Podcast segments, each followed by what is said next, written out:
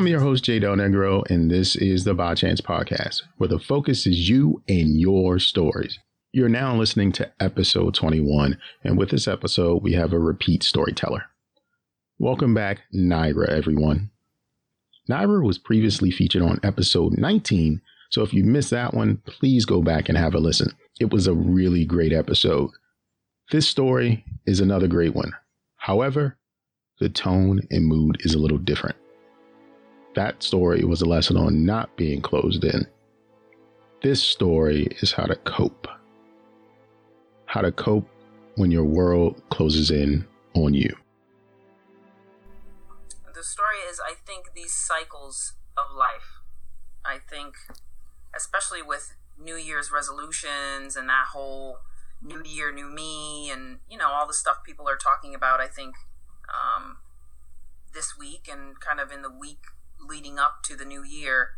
The story I think is the cycles of life and, and that hero's journey and how that overlays into how we live as human beings and kind of what what we're here for, like what this thing all means. Um, I was talking to my sister earlier because I needed her advice on a career decision that I need to make, and I'm at a crossroad where I could take an easy route and go back to what's familiar, um, and kind of feed my ego a little bit.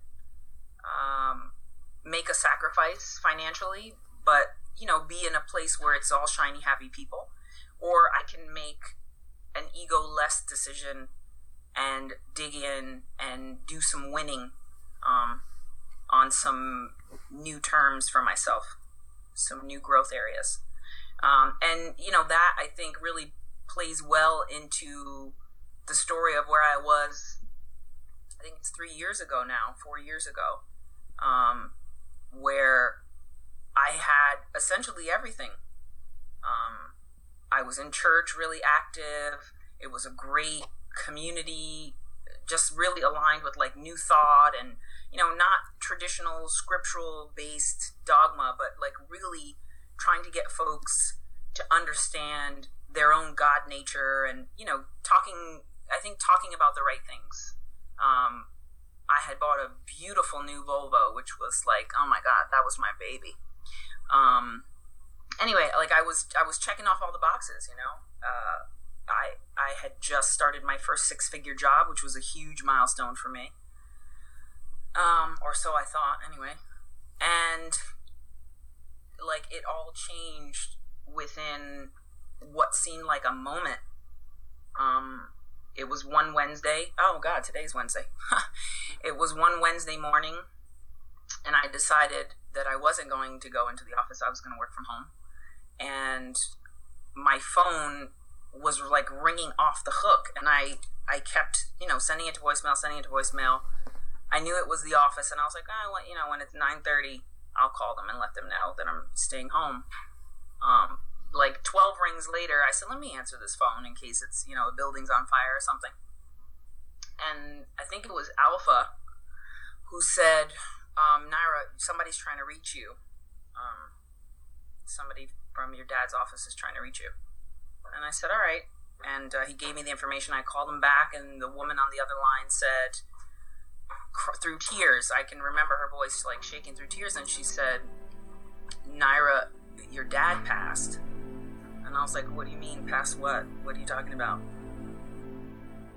Anyway, I don't really remember the rest of that conversation. I just remember like grabbing onto the blinds near my bed and kind of running out the door and putting my coat on and driving up to my father's house and seeing a coroner's van in the driveway.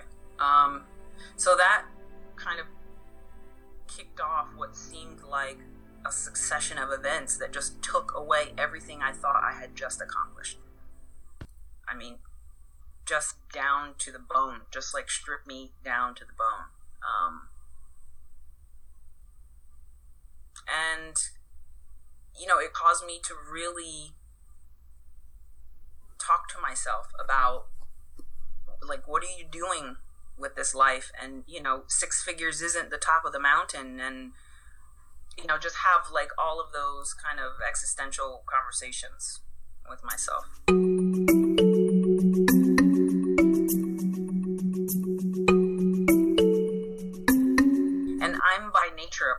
person i don't like people in my business i don't like you know information um, to be made available to folks and so I was very uncomfortable in that year after. And then add to that the whole financial, you know, my job restructuring and, you know, losing that and then losing an apartment and having to ask for help, which I don't do well either.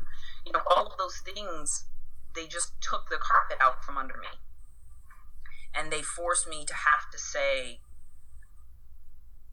if you're going to keep living, if you're going to keep going, which I mean, that at one point that was you know something I considered as well. I considered walking in front of a train, um, but against, I think against those odds, I made the decision to, you know, not get into those. Um, those easy ways out and i don't take you know i don't take anything from anyone who has made that decision um, you know, everyone kind of has their own reasoning when they get into that moment of despair, that belly of the whale kind of thing. But for me personally, it was it, it was kind of a fundamental changing of who I was. In that, yes, I could have done that. Yes, I could have taken that way, but I'm not done yet.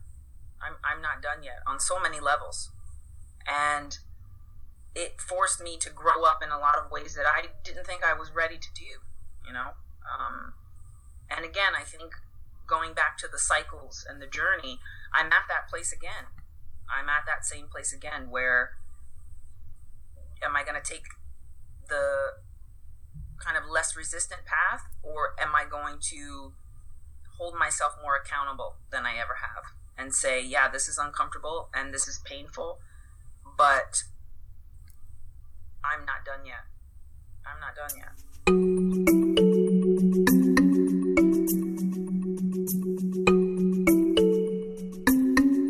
So the cycles, I think, you know, where people are trying to new year, new me and do that, think speak to like the underlying cyclical nature of life itself. You know, you have birthdays, you reach milestones, you know, you do those things, but I posted something on my birthday this year like, what's the point of getting older if you're not stopping to learn the lessons along the way? If you're just aging, you know, if you're just um, growing in years, what's the point? Um, so uh, I think a year out from losing my father and going through that whole journey where I was schlepping my kids up and down the highway and sleeping on people's couches and at one point buying a Ford Taurus with a donation from the church and you know using that as my office and my hotel room and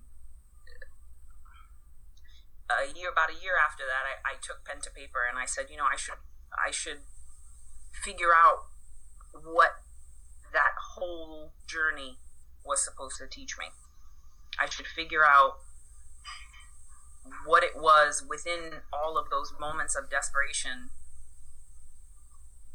that I was supposed to take away. Um, so. So, yeah. like, I know how your dad was the bedrock and, like, honestly, like your hero and your champion. And you mentioned lessons. Give me, give me a lesson from dad never let them see you sweat. I think that probably more than anything um,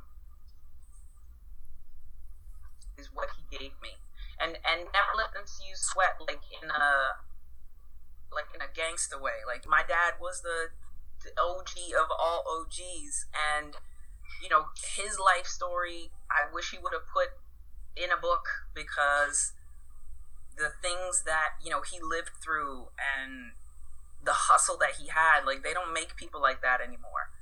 Um, and so like never let them see you sweat goes goes into everything that you do every day. Like don't don't come off your square poise is power um, you know really standing your position and making decisions and acting instead of reacting. Like that could be interpreted in so many ways, and I think it changes as I change. That advice from him, that lesson from him, that changes as I change. Like today, I was talking to my sister about this career decision, and I said, you know, the place where I am now, my manager isn't really supportive um, he isn't visibly supportive. It's a real it's a real challenging dynamic. And I said to her, all of that being said, I don't feel like I'm done there. You know, I feel like that lesson that my dad gave me, that don't let them see you sweat, I need to take that the next step further. And I need to make or teach my manager what it is to be supportive in how I am as a professional by remaining calm and remaining collective and, and explaining to him, you know, how you nurture talent in ways that maybe he isn't familiar with. Um, and that that's the, you know, that's the real growth trajectory. That's the way you should start off 2018 by saying, yeah, I could go do the easy thing. I could go back to the place where they love me and they roll out the red carpet and put the rose petals on the ground. But am I going to grow from that? Or am I going to grow from digging in and saying, you know what? You're not my favorite person in the world, but I think we could teach each other some things.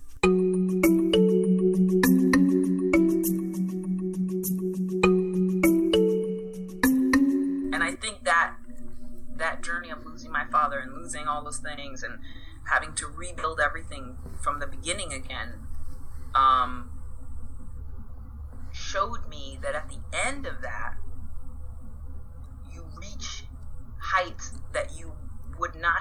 access to had you taken the wider path.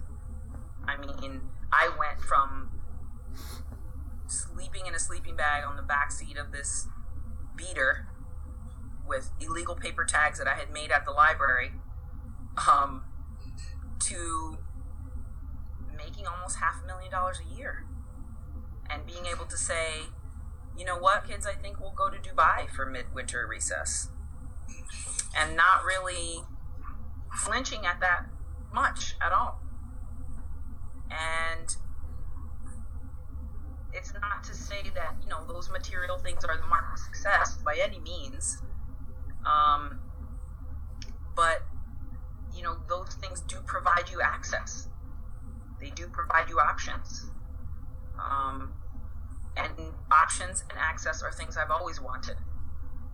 So the trajectory that I'm on now for the future that I have in mind, for the vision that I've been given, and the divine plan that's been revealed to me is going to require doing the ego less thing and and doing the thing that's going to force me to um, you know exercise muscles that I haven't before. And so I've seen that process work, and I would not recommend to anyone that they lose their father and they go through all of the things that I recounted to you. I'm not recommending that as you know the way to kind of get to the life that that you want. But having been dealt that hand, um, you know, another thing he used to say was always play the hand you were dealt like it was the one you wanted. So having been dealt that hand, I, I think I I played that pretty well. Um, and so I'm going to make some smarter decisions now. Like a lot of those things that happened in that time after losing him, um, you know, I had a part in those things as well. I made decisions that probably weren't the most thought out decisions. Um, so I took those notes down and I'm making better decisions now. And I'm slowing down and thinking about things more.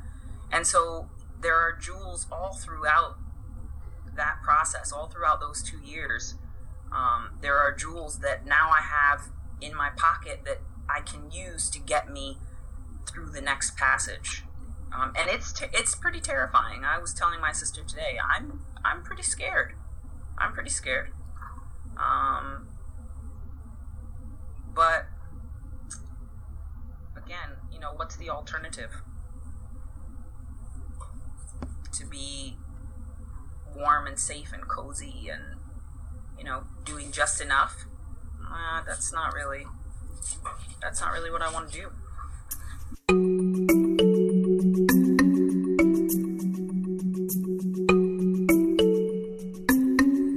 So there are people in my life that connected together, kind of like Voltron, that connected together formed the backbone?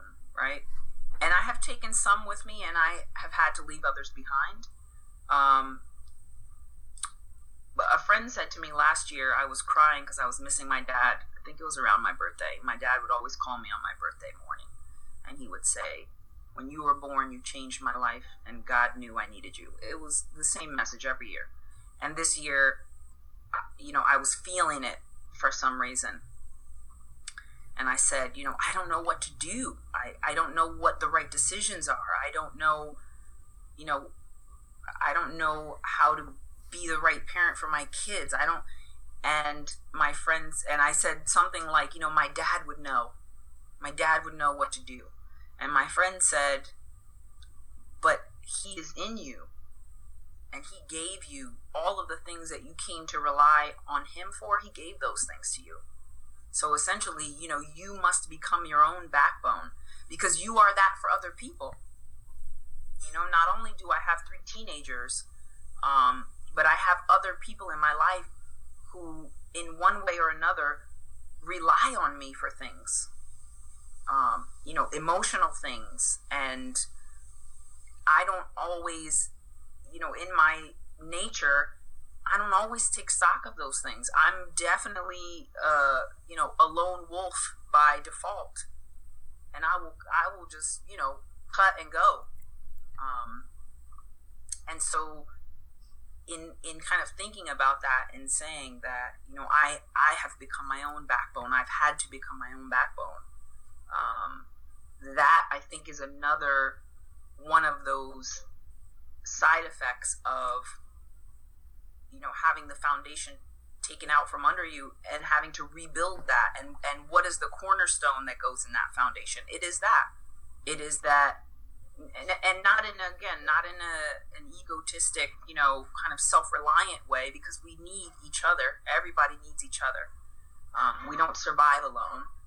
But in in uh kind of in a way such that when I get to those moments of despair, because I still do have those belly in the whale moments, when I get to those places, I have that wellspring that I can say, You are more than this situation. You are more than this situation. So take your time and cry and grieve and kick yourself and be sad and do whatever you got to do. And then you need to go wash your face and get your shit together. And, you know, that's not something I think that comes any other way other than having the most devastating loss in your life happen and coming out of that thing on the other side.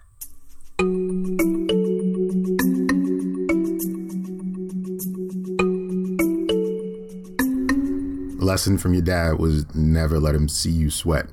Yeah. But you're about to put yourself in uncomfortable circumstances to create stress and tension and uh, not necessarily a tightrope, but you know you're putting yourself on a wire.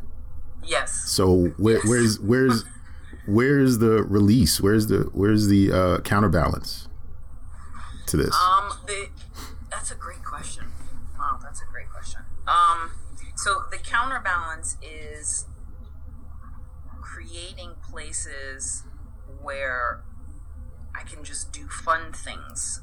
I think when we spoke last time, I focused a lot on doing what makes you feel good and how, you know, finding those spaces creates the energy that you can tap into when you know you're you're in front of a, a boardroom and no one there agrees with your position um, you know creating those spaces outside of that activity where you can just indulge yourself.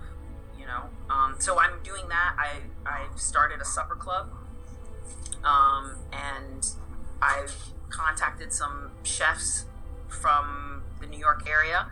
I had them in my kitchen cooking the other day. Um, the guy who actually won the Food Network Grand Champion um, prize from the show Chopped was cooking in my kitchen, which was amazing. Um, so, you know, finding outlets like that where I can just forget about the tightrope for a little bit, that definitely um, has been critical to being able to then on Monday morning, you know, suit up and put your armor on and, go into the arena, so to speak. So, just doing more of those things. I'm not practicing yoga as much as I really need to be or want to be. So that's another thing that I think I'm going to try to carve out some more space for. But doing those low impact things, those things that fill you up, right? You can't pour from an, from an empty cup. You know, they tell parents that all the time. Um, and I think it extends to people without children as well. You know, you can't give your career what you don't have inside. And if you're running on E all the time because, you know, you're in high stress situations, you're not really going to be able to keep your composure when someone asks you a question you don't know the answer to in a meeting that you're directing, right? So, yeah, that balance I think is really, really key.